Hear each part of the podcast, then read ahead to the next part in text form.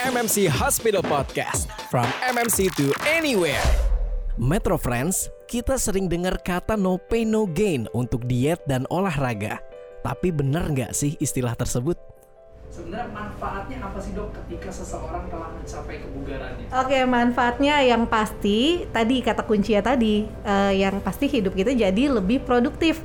Kalau misalnya kerja nggak mudah capek, nggak mudah ngantuk, stamina yang lebih kuat, eh, dan lagi secara keseluruhan artinya kualitas hidupnya juga akan meningkat. Oh iya benar, benar. Bugar tuh penting, bugar tuh penting. Um, kita ngomong ini deh, um, uh, kegiatan pagi sama kegiatan malam deh. Cie, ngerti kakak buka kegiatan malam kan ya? kegiatan malam, bayangkan gitu ya kalau kebugarannya tidak fit gitu kan, ada banyak berapa orang yang dirugikan, Iya. termasuk pasangan sendiri. Misalnya, uh, pasangannya seneng banget nih untuk naik hiking, wah naik gunung gitu. Tapi pasangan satu lagi karena kebugaran jelek dan dia tidak pernah latihan olahraga gitu, akibatnya dia harus merelakan pasangannya untuk pergi sendirian ke atas gunung. Jadi akibatnya apa? Akibatnya ya ya ada komunikasi jelek antara dua. Jadi artinya kebugaran itu mencapai semua aspek gitu ya. Benar produktivitas juga benar, bahkan sampai saat ini kebugaran itu ber- berhubungan sama komunikasi antar pasangan karena eh, banyak orang eh, merasa termasuk pasien saya gitu ya merasa dia suami istri istrinya seneng banget lari suaminya nggak senang lari. Akibatnya gitu deh. Akhirnya beda hobi beda hobi akan menjauh. Jadi dampaknya nggak cuma buat sendiri ya dok, yang malah bisa berdampak kepada orang di orang kita. sekitar kita. Iya, benar, benar sekali. banget. benar banget benar dok. Dokter kalau misalnya em, apa ya em, sama keluarga gitu ya dok ya. Misalnya berkeluarga kan orang sih ber- berkeinginan gitu ya satu keluarga berlima semua naik gunung. Weh berkemah di sebelah danau segala macam gitu kan. Tapi banyak juga orang keluarga yang oh nggak bisa kenapa? Karena bapaknya eh, gendutan misalnya. oh nyata karena saya nggak mampu lagi untuk ngangkat. Akhirnya apa? Pecah deh rumah tangganya. Sesimpel itu. Sesimpel itu. Bener, ngomong, kita ngomongin kebugaran deh, tetapi dampaknya itu benar-benar sampai seluas itu. Bahkan eh, di luar kan perawat eh, yang masuk harus masuk ke rumah sakit tuh, Ya. itu memang kebugarannya dinilai, terutama perawat, Iya. karena Ya. eh, budaya gede- apa, eh, cara kerja mereka tuh melebihi manusia biasa, Seperti Iya gitu. benar. Iya, Dok, Banyak ya? banget ya kerjanya ya dan Kerjanya luar shift-shiftannya biasa. juga dari pagi, Bener. malam. gitu. Bener. Dan di era COVID ini, bayangan perawat itu menjadi lini terdepan, dokter lini terdepan, jadi mereka harus bugar, Benar. harus bugar. jadi udah harga Selain mati, dokternya, perawatnya juga ya. harga mati tuh dok.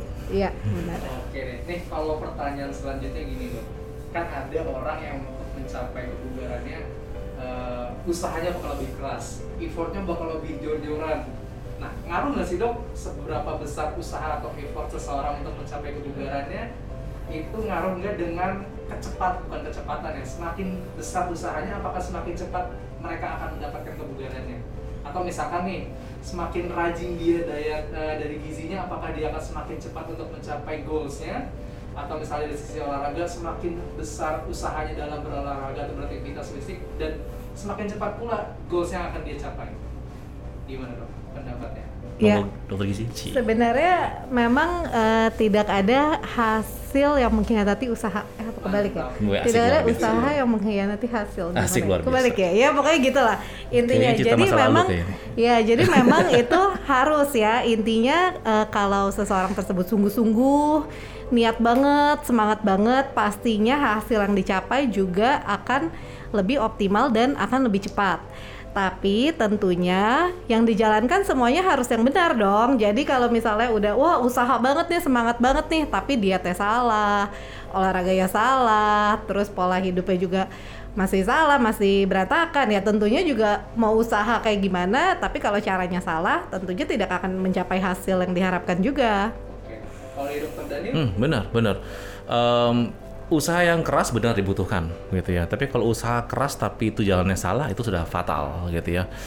Eh, paling gampang itu dok kalau ada di di mana di gym gitu ya. Ada bacanya no pain no gain. Wah gila. Itu, itu yang ngerti kan ya? Ada no pain no gain. Jadi kalau lu belum keringetan belum hampir pingsan itu belum olahraga.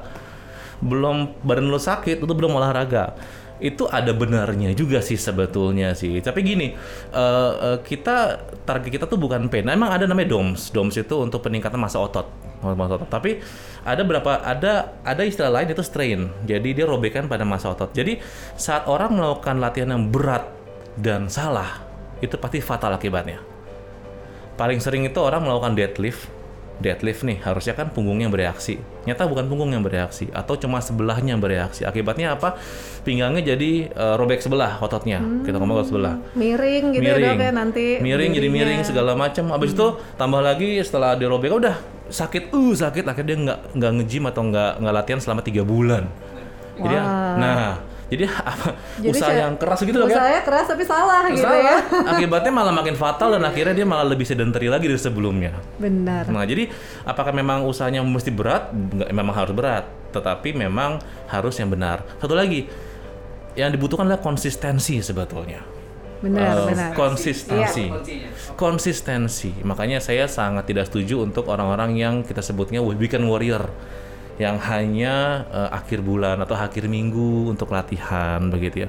Karena emang dibutuhkan untuk latihan itu emang ada lima kali seminggu segala macam konsistensinya. Tidak berat sedang tapi berkonsistensi lebih menguntungkan dibandingkan berat di akhir di akhir minggu. Dibandingkan berat tapi cuma sekali seminggu Sekali gitu ya seminggu dua ya? jam tiga jam gitu kan. Wah itu mempertinggi resiko cedera